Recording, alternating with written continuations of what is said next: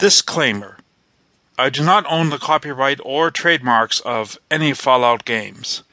Trademarks and copyrights are all owned by their respective owners.